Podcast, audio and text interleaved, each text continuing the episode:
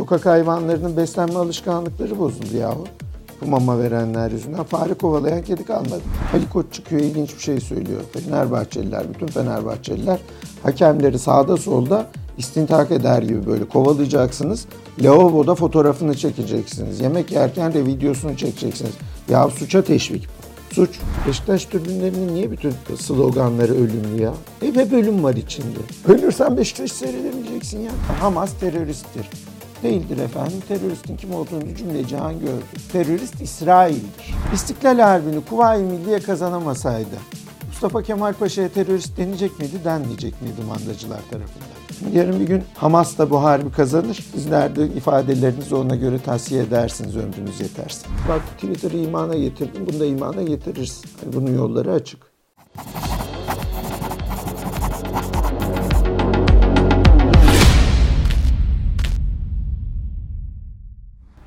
Hocam hoş geldiniz. Hoş bulduk efendim, merhabalar. İki hafta sonra yine beraberiz. Mevzular birikti, çoğaldı. Hastaydım.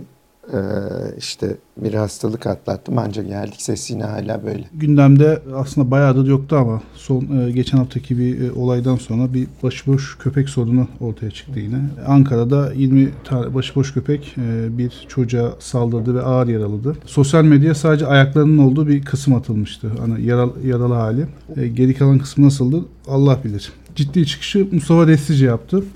O da Atatürk'ün bin dokuz yüz otuz iki yılında bir genelge yayınlayarak yani başıboş köpeklerin uyutulması talimatını verdiği bir şeyi hatırlattı. Ve başıboş köpek sorununa böyle bir çözüm bulabiliriz dedi. Yine bugün hükümetin üç bakanlıkla beraber hazırladığı bir çalışma vardı. Orada da yine aynı şekilde bu şeye gidiyor. Yani köpeklerin uyutulması olayına. Bu sorun sadece uyutularak mı çözülür hocam? Ya da başka nasıl bir çözüm bulunabilir?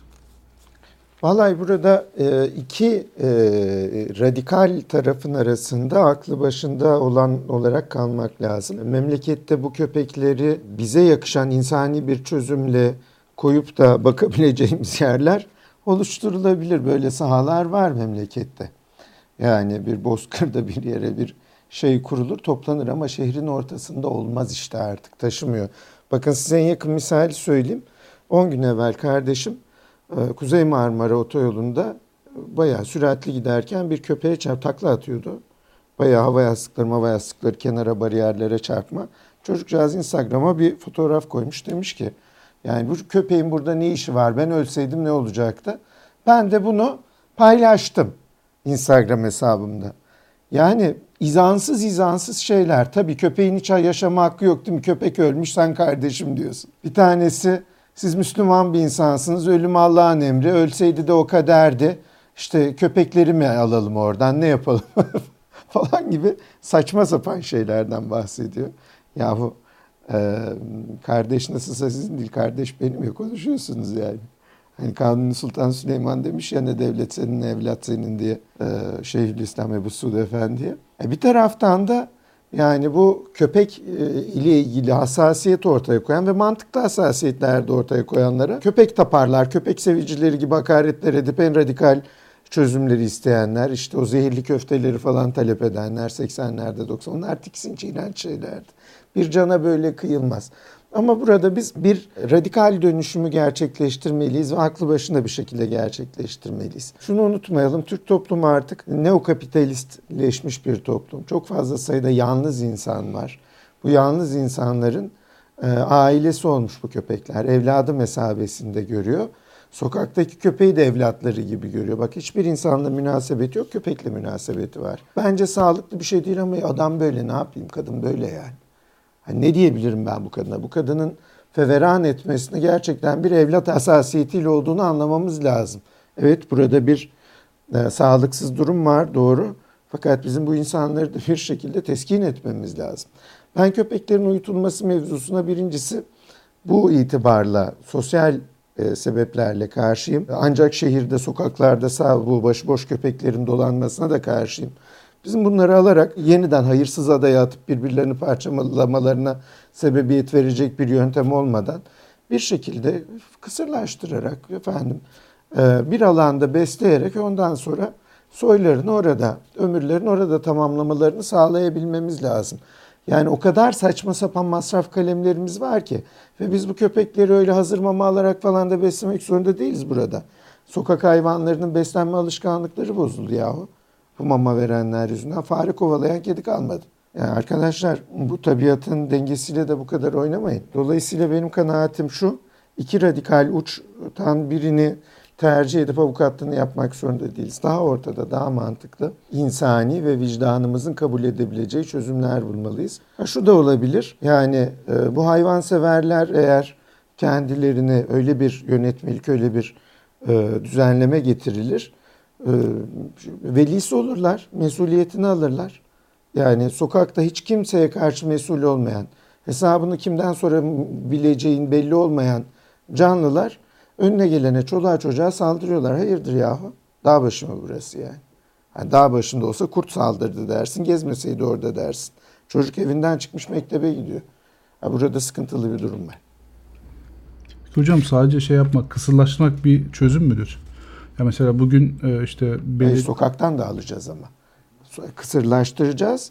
Hani bir yere bir bakım artık nedir, bir ömrünü tamamlama yeri kuracağız. Orada kısırlaştırmadığınız takdirde üreyecekler, çoğalacaklar. Bu çoğalmanın da önüne geçeceğiz. Söylediğim bu aslında. Hocam bu hafta yanılmıyorsam salı günüydü. Pençe Kilit harekatı bölgesinde bir askerimiz şehit oldu. Çarşamba günüydü yanlış hatırlamıyorsam. Ankara'da bir cenaze töreni düzenlendi. Ankara'da olunca siyasiler, genel başkanlar da cenaze törenine iştirak etti. Onlardan biri de C H P'nin yeni genel başkanı Özgür Özel. Özgür Özel cenazeye katıldı. Ardından hemen H D P'ye, H D P ya da yeni ismiyle Dem Parti'ye ziyarete gitti. Şimdi o iki ziyarette bir fotoğraf vardı, iki kare vardı. Birincisi şehidin ay yıldızı bayrağı sarılmış tabutunun önünde Özgür Özel'in el açıp dua ettiği fotoğraf. Diğerinde de Dem Parti'nin, H D P'nin eş genel başkanlarıyla çiçek verirken böyle bir samimi bir fotoğrafı. Bu çok eleştirildi ve yani sosyal medyada gündem oldu. Buna ne dersiniz hocam? Şimdi öyle gözüküyor ki Özgür Özel'in bu konuyla alakalı ya menfi bir duruşu var, ya görgüsü yok. Yahut başka bir şey yapmak istiyor. iki bin on sekiz yılını hatırlayalım. Özgür Özel Manisa'nın Salihli ilçesinde bir şehit cenazesinde en ön safta kederli babası burada ağlarken yanında bir C H P milletvekiliyle güle oynaya kahkaha ata ata sohbet ediyordu. Yani bu kameralara yansıdı, ne yapıyor bu adam dendi. iki bin on sekiz yılında. Yani bir şehit cenazesinde nasıl davranacağını bilmeyen yahut biliyorsa da bunu kale almayan yahut bir irade başka bir şeyi kastederek kötü davranan biriyle karşı karşıyayız. Birincisi şehit cenazesiyle ilgili bir hassasiyet yok. Dolayısıyla ya ben şehit cenazesinden çıktım, abdestim var yok bilmiyorum orasını. Bu abdestimle dalga geçer gibi tutup da bu H D P'ye gitmeyeyim, H D P mi? İlki de bir adı değişiyor. İşte Dem Partisi'ne gitmeyeyim. Demek ki bir hassasiyeti ortaya koymasını ben Özgür Özel'den beklemiyorum diyorum ya. Yani evvelden yaptığı ile şimdi yaptı, yaptıkları yapacaklarının garantisi. Benim kendisine tavsiyem şu: Sayın Özgür Özel, o partide çok aklı başında adamlar var bu işi yapabilecek. Akif Hamza Çevik çok güzel namaz kılıyor, biliyorum yani ben. Yani namaz kılarken görmüşlüğüm var. Gönderin Akif Hamza Çevik atılsın böyle cenazelere, siz beceremiyorsunuz yani bu işleri. Buna benzer figürler var bunu kotarabilecek. Gürsel Tekin mesela güzel kılar, şey de yapar, insanları teskin de eder, taziyesini de güzel verir. Bunlar bu beşeri ilişkileri daha iyi yürütür ama birincisi arrogant bir duruşu var zaten Özgür Özel'in. Çok arrogant bir duruşu var. İkincisi olmadık yerlerde olmadık lavballikler yapıyor. Yani şehit cenazesinde gülünür mü? Şehit cenazesinde anası babası orada ağlarken yani hiçbir şey olmasa bile İranlıların taarruf dediği şeyi yap, üzgünmüş gibi yap. Yok, bunu da yapamıyor. Diyor ki efendim biz geliriz, böyle de davranırız, peşine H D P'de gideriz. Burada zannederim yapılmak istenen şey bir süredir şu: Türkiye bu siyasal çizgiyi artık H D P mi, H D P mi, Dem, Dem mi neyse, Yeşil Sol mu ne, neyse yani dört ayda o beş parti oldular. Ee, Türkiye siyasetinin merkezine çekip hiçbir anormallik e, sergilemiyormuş gibi yapmak isteyen aktörlerle dolu. Ben buna tarafım. Evet, bu partiyi Türkiye siyasetinin merkezine çekelim, adam gibi siyaset yapsın ama terörle arasına mesafeyi bunların koyması lazım. Hani ben buna P K K bir yerde, Dem Partisi bir yerde demekle bu iş böyle olacak olsa ben sabaha kadar elime tespihi alır Dem burada P K K burada, Dem burada P K K burada diye zikrederim. Fakat adamların, bu partinin, bu örgütle aralarında bir sıhriyet var. Dolayısıyla burada yaşanan şey genel ahvale uymuyor. Ben Özgür Özel'in neden böyle bir tavır sergilediği konusunda bir kanaatim var ama söylemeyeceğim. Söylemeyeceğim yani biraz daha tebarruz etsin, daha açık söyleyeceğim o zaman. Ama iki bin on sekizdeki o şehit cenazesindeki gülerkenki videosu herkesin hatırındadır. O gün de ilginçti hocam. Hani ilk hem cenaze hem H D P ziyaret etti. Onun yanında bir de Hacı Bektaş Veli Anadolu Kültür Vakfı'nı ziyaret etti. Yani Alevi temsilcileriyle görüştü. Bir de Almanya'nın Ankara Büyükelçisi'yle görüştü. Yani makamına kabul etti. Böyle de bir ziyaret süreci olmuştu. Yani hayırlı olsun. Oluyor. Hayırlı olsun. Vardır bir bilgi. Hocam Ekrem İmamoğlu yeniden İBB Başkanlığı'na aday gösterildi. Ee, İYİ Parti ile bir ittifak süreci yok. Yani İ- İYİ Parti bunu reddetti. Ee, ittifakın olmadığı bir e, alanda e, nasıl bir seçim süreci gider hocam C H P sürecinde? Demek kendine güveniyor ee, ve şu soruyu cevaplıyorlar kendi zihinlerinde. Tamam, İYİ Parti ittifaka katılmıyor ancak seçmeni İYİ Parti'nin adayına oy verecek mi? Yoksa Ekrem İmamoğlu'na mı verecek? Çünkü unutmayalım, Ekrem İmamoğlu kimdir? Meral Akşener'in ablasının alnında Rabbi esir gördüğü Fatih Sultan Mehmet'in varisidir Meral Hanım'a göre. Şimdi bu kadar taltif ediyorsanız eğer, burada bir şey var, tezat var. Bu tezat İYİ Parti'den kaynaklanıyor. Söyleyeyim, C H P'den kaynaklanmıyor. Yani zamanında yaptığınız bir takım taltifleri ölçülü yapacaksınız. İyi adamdır, iyi belediye başkanlığı yapıyordur, dürüsttür demek ayrı. Ama alnında Rabbi esirler görüyorum, Fatih Sultan Mehmet gibi pırıl pırıl evladım, işte ben anasıyım, o babası bilmem ne.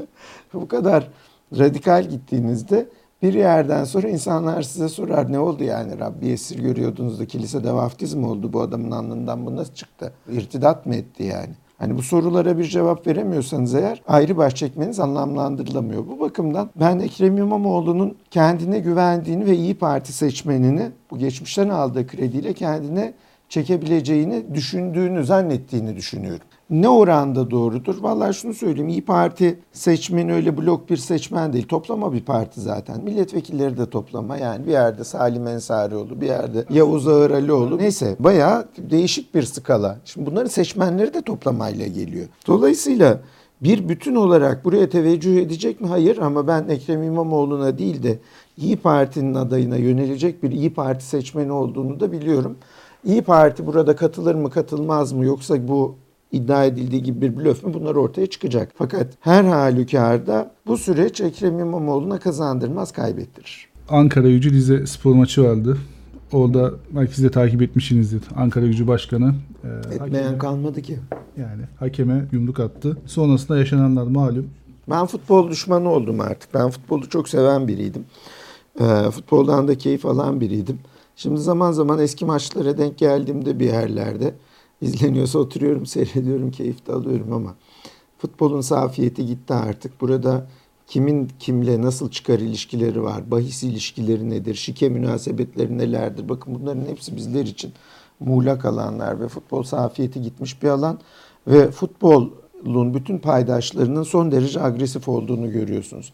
Ali Koç çıkıyor, ilginç bir şey söylüyor. Fenerbahçeliler, bütün Fenerbahçeliler hakemleri sağda solda istintihak eder gibi böyle kovalayacaksınız. Lavaboda fotoğrafını çekeceksiniz. Yemek yerken de videosunu çekeceksiniz.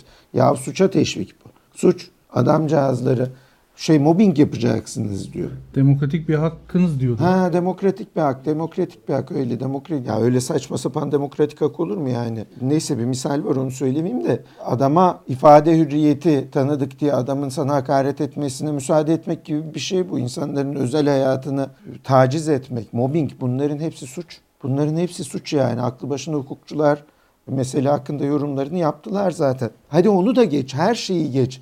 Yani senin taraftar kitlen hepsi aklı başında adamlardan mı oluşuyor? Yani hiç mi dediğini aşırı yorumlayacaktı, ondan sonra sağda solda bu adam çoluğuyla çocuğuyla gezerken istenmedik şeylere sebebiyet verecek şeyler yapabilecek hiç mi adam yok? Kitlendi adam. Yani birisi birisinin peşine takılır mı ya? Bir insan bir insanın peşine takılır mı? Ey Fenerbahçeliler, hepinizin vazifesidir bu denir mi? Yani bir holigan çıksa da Allah korusun orada istenmeyen bir şey yapsa. Böyle sorumsuzluk olur mu? Ben bıktım artık bu Türkiye'deki paydaşların şeyinden. Bir de yani maç biter. İşte maçın başından sonuna kadar hakem bizi ezdi. E diğer hoca da hakem bizi ezdi. E, tribünler zaten hakem hakem hakem hakem. Ya arkadaşlar siz deli misiniz? Yani ben şunu görüyorum, gözlemliyorum artık. İnan bana, Türkiye'de maçı kazanmaktan, daha çok gol atmaktan falan daha fazla insanların alaka gösterdiği şey, bir haksız karar verilse aleyhimize de pazartesi günü iş yerinde arkadaşların tepesinde, boza pişirsem ensesinde. Hani böyle saçma sapan şeyler. Dolayısıyla bu e, kolektif mutsuzluk, kolektif haksızlığa uğramışlık hissi, kolektif agresyon iyi gelmiyor bize. Şu futbol, bütün topları keselim abi. Bütün stadyumları da kapatalım. üç beş sene kendimize gelelim. Bak İngiltere yaptı. İngiltere yaptı. Yeter bu holiganizm bize fazla. Yani bir soru soracağım. Beşiktaş bu hafta beş tane topçusunu kadro dışı bırakmış. Maliyet yirmi milyon euro. Nereden geliyor bu para? Canım feda olsun sana diyen, ahmakça bir laftır bu arada. Onu da anlamam. Beşiktaş tribünlerinin bütün... Ben Beşiktaşlıyım bu arada. Beşiktaş tribünlerinin niye bütün sloganları ölümlü ya? Hep hep ölüm var içinde. Ya niye ölüm yani? Manyak mısınız kardeşim? Ölürsen Beşiktaş'ı seyredemeyeceksin ya. Ölürsen Beşiktaş'ı seyredemeyeceksin. Hadi Beşiktaş en büyük tutkun diyelim. E bir de bu tribüncülük dediğin şey öyle bir yere geldi ki. Şimdi basketbol maçları, voleybol maçları. Hani bir tribüncü tayfa var. Hani o sporlarda şimdiye kadar görmediğimiz şeyleri görüyoruz bunların tribünlerinde de. Hani ne yapıyorsunuz? Hayatı böyle mi anlamlandırıyorsunuz yani? Yunanistan'da öyle bir şey oldu hocam. Gördüm. Hatırlamıyorsam voleybol maçında Gördüm. iki takımın şeyinden dolayı e, futbol maçları ertelendi. Gördüm evet. Yani o şeye kadar gidiyor dediğiniz gibi. Yani toplumsal barışa hizmet ediyor desen etmiyor. İnsanları mutlu ediyor desen etmiyor. Ben maç izleyip de mutlu olan adama denk gelmedim. Herkes bir dert bir keder. Ha kuponu tutmuş, para kazanmıştır. Ona mutlu oluyor. Ama o da futboldan mutlu olmak değil ki. Yani gidin kahvede pişpirik oynayın adam. Hocam tarihçi Murat Bardakçı geçtiğimiz pazar Fatih Altaylı'nın programına katıldı ve orada Hamas'la ilgili bir şey söylemişti. Yani Fatih Altaylı ısrarla Hamas'ın bir terör örgütü olduğunu söylüyor. Ama Murat Bardakçı öyle söylememişti. Yani onu İstiklal Harbi'ndeki Kuvayi Milliye'ye benzetti. Ee, iki gün boyunca yani büyük tartışmalar yaşandı sosyal medyada. Ağzına sağlık söyleyenin, ötekine de yuh. Çünkü arazlarıyla mukayese edilir. Yani özellikleri neyse onlarla mukayese ederiz. Bir, Kuvayi Milliye kimdi? Vatanın evlatlarıydı. Hamas kimden oluşuyor? Vatanın evlatlarından. Kuvayi Milliye'nin bir ideolojisi var mıydı? Yoktu vatanı korumaktan başka. Hamas'ın var mı? Yok. Yok İslamcı falan demeyin. Değil yani. Adamlar böyle bir şey değil. Hamas'ı anlamıyorlar, tanımıyorlar, bilmiyorlar. Üç, Kuvayi Milliye niye savaştı? Vatan için savaştı. Hamas niye savaşıyor? Vatan için savaşıyor. Kuvayi Milliye'nin arkasında halk var mıydı? Vardı. Hamas'ın arkasında var mı? Var. Kuvayi Milliye kime karşı savaşıyordu? İşgalciye karşı. Hamas kime karşı savaşıyor? İşgalciye karşı. Ve en önemlisi, Kuvayi Milliye emperyalizme karşı savaşıyordu. Emperyalistlere karşı ve emperyalistlerin distribütörü olan Yunanistan'a karşı savaşıyordu. Bu memleketi o emperyalistlerden kurtarmak, temizlemek istiyordu. Yani kabirleri pür nur olsun. Kimi şehit oldu, kimi gazi. Tertemiz. İşlerini hallettiler. Elde bu kaldı. Hamas kime karşı savaşıyor? Hamas da emperyalistlerin başı, dişi, Orta Doğu'daki distribütörü olan İsrail'e karşı savaşıyor. Bakın burada Hamas eşittir P K K diyenler ahmaklık ediyorlar. Ahmakça bir yorum yapıyorlar. Çünkü P K K emperyalizmin bizzat taşeronudur. Bizzat distribütörüdür Orta Doğu'daki. Y P G dediğiniz örgüt bizzat emperyalizm için çalışmaktadır. İçinde Çinlisi, Maçinlisi, kimi yam yam, kimi bilmem ne bela var ya. Her türden adam vardır emperyalizm için savaşan. Buna Rojava devrimi falan diyerek emperyalizmle arasında bir mesafe varmış gibi yapamazsınız. Hamas kime karşı savaşıyor? Hamas emperyalizmin taşeronu mudur? Değildir. Tam tersi emperyalizme karşı savaşmaktadır. Ve unutmayın Avrupa'nın solu bu yüzden Hamas, Hamas, Hamas diye bağırıyor. Ha bunların bir kısmı Y P G, Y P G, Y P G diye de bağırıyor. Doğru. Fakat onların oradaki Y P G motivasyonu bir başka şeydir. Onu da söylemeyeyim. Dolayısıyla Hamas Kuvayi Milliye'ye benzer mi? Hamas Kuvayi Milliye'nin ta kendisidir diyen bir arkadaşım oldu. Aşırı yorum gibi geldi. Dinledim, hak verdim. Bizim toprağımız doğrusu değil mi? Orada işgalcileri kovmak için başlatılan harbimiz maalesef aramıza Suriye girdi. Orası da İsrail gelmeden evvel bize aitti tapuları. Şimdi hala geldiler bizim tapularımızın üzerine buraya gecekondu yapıyorlar. Buna karşı savaşıyor adam. Bizim oradaki kadim vatandaşlarımızdır bunlar. Yani Kuvayi Milliye'den ayrı bir bünye değildir. Bu bakımdan Hamas teröristtir. Değildir efendim. Teröristin kim olduğunu cümle cihan gördü. Terörist İsrail'dir. İsrail terörist gibi davranıyor. Çünkü İsrail devletini kuranlar teröristlerdi. Terörü bir metot olarak kullananlardı. Hamas buna karşın gayet onuruyla, izzetiyle savaşmaktadır. İstiklal Harbi'ni Kuvayi Milliye kazanamasaydı Mustafa Kemal Paşa'ya terörist denecek miydi, denmeyecek miydi mandacılar tarafından? Muhtemelen denecekti hocam. Denecekti yani bu mandacı soyları şöyle görüyorlar. Biz şimdi o zamanın emperyalisti olan İngiliz'e hizmet eden Ali Kemal'in torunu İngiltere'ye başbakan oldu Boris Johnson. Diyor ki şimdi seninki yani biz de şimdi emperyalizme ve emperyalizmin e, vitrin yüzü olan Amerika'ya, İsrail'e olanca gücümüzle hizmetimizi yapalım. Hiçbir şey olmazsa torunumuz İngiltere'ye başbakan olur diyor seninki. Yani burada Hamas'ı terör örgütü olarak görmek ve Kuvayi Milliye'nin yaptığından farklı görmenin bir mantığı var. Yok değil ama bu mantık iyi bir mantık değil. Ben Kuvayi Milliye'nin netice itibariyle kurtulduğunu düşünüyorum. Kuvayi Milliye Allah muhafaza biz Dumlupınar'dayken ne bileyim Kocatepe'de Başkomutanlık Meydan Muharebesi'nde falan bir ayağımız takılsaydı, takılmadı çok şükür Allah'ın yardımıyla kazandık askerimizin gayretiyle, komutanlarımızın başarısıyla. Mustafa Kemal Paşa terörist Mustafa Kemal olacaktı. Daha Atatürk değil o zaman. Ne oldu? Kazandı. Harbi kazandı. Cumhuriyeti ilan edildi. Atatürk oldu. Cumhurbaşkanı oldu. Şimdi yarın bir gün Hamas da bu harbi kazanır. Sizler de ifadelerinizi ona göre tahsiye edersiniz. Ömrünüz yetersin. Hocam çağımızın büyük bir sorunu var. TikTok. Ben geçtiğimiz günlerde bir kadın TikTok'ta müstehcen yayın yapıp yüklü miktarda para kazandım. yüz bin lira kadar. Sosyal medyada gündem oldu ve Aile Bakanlığı da kadın hakkında bir E, suç duyurusunda bulundu.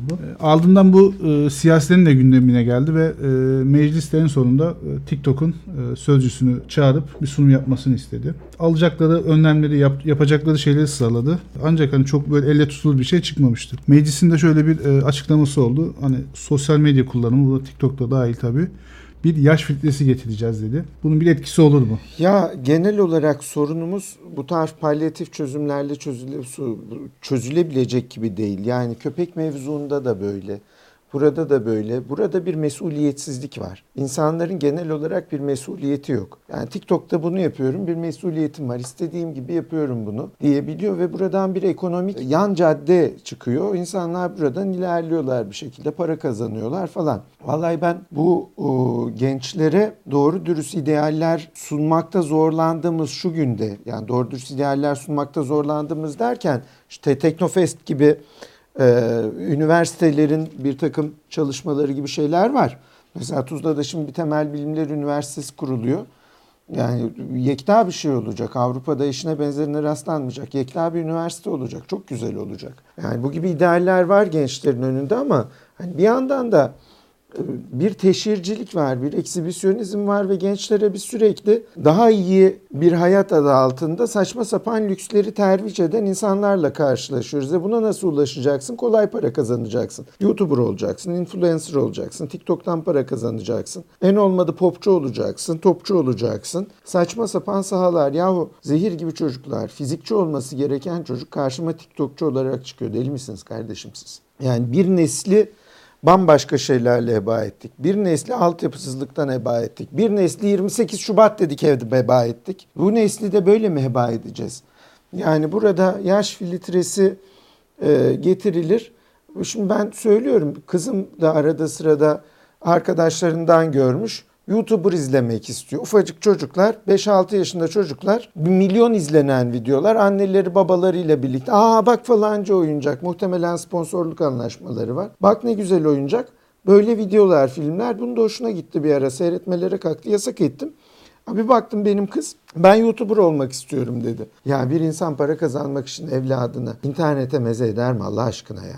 Ya bu nasıl bir vicdan, bu nasıl bir akıl? Hadi onu geçtim, Osmanlı'da bir tane Deyyus-u Ekber İbşir Paşa vardı. Adamın adı Deyyus-u Ekber İbşir Paşa'ya çıkmış hadisesinden dolayı. Yani bir insan karısının yanında soyunması ve para kazanmasına nasıl razı olur? Ya bu senin harimi İsmet'in, kardeşim siz manyak mısınız? Taş mı yağsın başımıza? Ne istiyorsunuz? Biz kimlerle aynı cemiyette yaşıyoruz? Ne yapıyoruz? Ne ediyoruz? Yani köpek mevzuda da, köpek mevzunda da böyle. Köpek mevzu şöyle yani. Sokakta bunlar yaşasınlar. Hiç kimsenin mesuliyetinde olmasın. Bir takım şeyler olduğunda da e buna kader diyelim, kısmet diyelim. Olur mu böyle şey? Her şeyin bir mesuliyet sahasının olması lazım. Belirliliğinin olması lazım. Hesap verir, verebilirliğinin olması lazım. Bir zamanlarda neydi şeydi? OnlyFans mı bir şey vardı. Bir yayın açıyor, sevişiyordu sevgilisiyle. Buradan para kazanıyordu. Ya annem babam da arkamda bu arada açıklama yapıyor. Annen baban arkandaysa zaten büyük sorun. Ben kimseye ahlakçılık yapmıyorum. Ahlaki kodeksimi dayatmıyorum. Ama kabul edilebilir şey var, edilemez şey var. Ben kimseye gel zorla Müslüman ol demiyorum. Ben ihtidafe innemayeh dediğinin hepsi kafa musallaya çarpınca görürsün. Ama burada da böyle salyangoz sattırılmasına müsaade edilmez. Bu toplumun değer yargıları var. Hani bir adam bir haltı yiyecekse bu haltın yeneceği alanlar bellidir. Gelip senin hanenin içinde bunları yapmaya kalkarsa sıkıntı olur. E ne oldu şimdi? Opasite, opaklık düştü. Opaklık düştü. Yani Ee, artık kamusal alanla özel alan arasında geçişkenlik çok yüksek. Bu ne demek? Şu demek. Yani Kate ile William evleniyor. Biz burada Kate ile William'ı izliyoruz. Adamın özel hayatını, ev hayatını izliyoruz.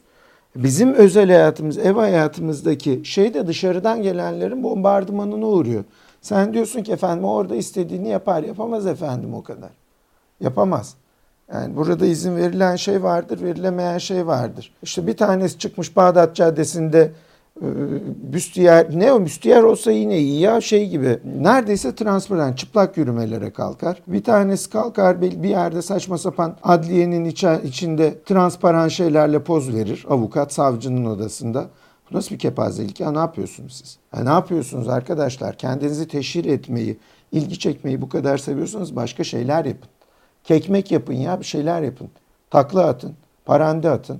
Yani bu kadar bu teşhircilik, günümüz eksibisyonizmi baş edilir gibi değil. Burada yaş filtresi sorun, sonuç getirir mi? Getirmez, görüyorsun adam yanında karısıyla birlikte bu işi yapan, çocuğuyla birlikte de yapar. Yapar. Burada daha radikal çözümler sunmak lazım. İşte TikTok'un distribütörü de nasıl bir şey yapacak onu bilmiyorum ben ama yaptı yapma, yapma yapmadı. Bak Twitter'ı imana getirdim. Bunu da imana getirirsin. Hani bunun yolları açık. Türkiye öyle her isteyenin istediği gibi para kazanabileceği bedava pazar değil. Hocam geçen yayında şeyden bahsetmiştik.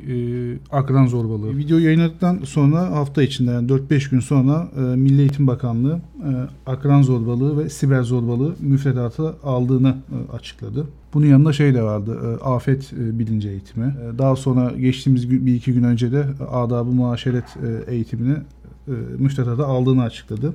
Ama seçmeli olarak aldı. Evet, seçmeli ben olarak. Özellikle adab-ı muaşereti zorunlu bir ders olarak koymalarını temenni ederdim.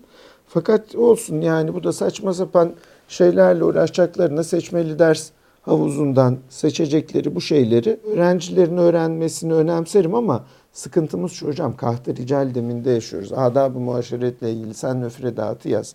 Senin öğretmenlerin bunlara ne kadar riayet ediyor? Senin Türkçe öğretmenin doğru dürüst Türkçe konuşabiliyor mu acaba? Yani sıkıntımız bu buradan. Biz eğitim fakülteleri, bu kadar eğitim fakültesi sürekli mezun veriyor. Ondan sonra bilmem ne atama bekliyor diye durmadan tweetler atılıyor. Tamam atama bekle. Yani devlet kapısı sizin açınızdan önemli bir yer olabilir. Biliyorum budur. Buradan taşıyacağım bayağı ama söyleyeceğim yani. Vallahi bir kalifikasyonlarını ölçmeye kalksam var ya şu an kepazelik. Yani öğretmenlerin seviyesini hiç iyi görmüyorum. Öğretmenimi öğrenciye ezdirmem dedim o zaman hatırlıyorsan. Ama şimdi kağıdı çevirelim bu tarafına da bakalım. Adab-ı muaşeret dersine girdi hoca. Ya hocam sen az evvel zaten bir dünya usulsüzlük yaptın ya. Hani bu öğrenciler senden sözlerinden etkilenmiyorlar ki tavırlarından etkileniyorlar, halleri, halinden etkileniyor. Yani dışarıdan gelen birisi senin haline bakar, lafına bakmaz. Elin çocuğu senin haline bakar, numune-i imtisal olursun yahut olamazsın. Sen numune-i imtisal olamadın, biz bu adamı adab-ı muaşeret dersine sokacağız. E, hayırlı işler. Yani bu Milli Eğitim Bakanlığı'nın da çözülmesi çok kolay bir sorun değil. Ben Milli Eğitim Bakanlığı'nın çok iyi niyetle, yani Yusuf hocamız işinin ehli ve İyi niyetle çalışan bir kimse Milli Eğitim Bakanımız, buna şüphe yok. Ve lakin burada öyle bir şey var ki elimizdeki malzeme bu, beklenen kek bu. E abi kabarmayacak bu kek. Yani bu bir jenerasyon sorunu diyorum. bazen bazı meselelerle ilgili. Bu da bir jenerasyon, bir nesil sorunu. Yani bu jenerasyon öğretmenlerle bu zor. Ben bakıyorum kalite. Çok iyi öğretmenlerimiz var. Tenzih ediyorum, hürmetler ediyorum. Alındılarsa da kusura bakmasınlar. Ama meslektaşlarının durumunu onlar benden iyi bilirler. Ağzınıza sağlık. Teşekkür ederim. Estağfurullah.